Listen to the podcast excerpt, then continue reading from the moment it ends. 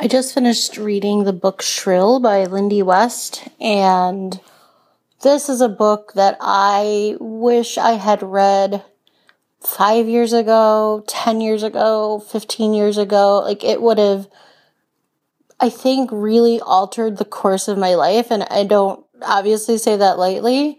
Um, Lindy talks about, she talks about a lot. She talks about, um, things that pertain to women, um, like even things like having your period.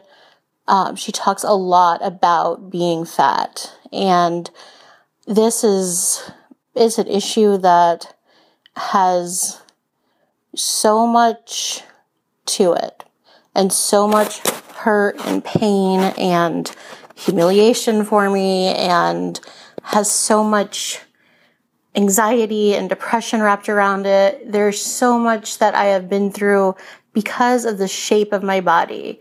I have been harassed, bullied, assaulted. Um, I have been, I've, I've had death threats. I've been told to kill myself. Um, I have had relationships end because of my fat. I have, um, attempted to hurt myself. I've starved myself. I have just so much because of the size of my body and because of what society has told me about my body over and over and over again and what people even close to me have told me about my body. And then even with like having Cushing's and the brain tumors and all of it, like it just, my life has been one just series after another that revolves around the size and the shape of me. And it's just a lot. Like, I, I don't even know really what to say about the book, except I'm glad I read it now. Um, I have a lot to think about.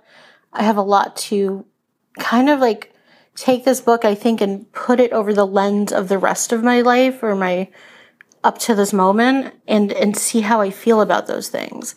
That's like a tall order because there's a lot to think through. Um, and there's a lot of questions that I have, even about myself, even about things that I've thought about myself as a fat person, about other fat people, about um, what it means to have the body that I do, like how I see myself. And uh, it talks, uh, she, so she talks about that. She talks about rape culture.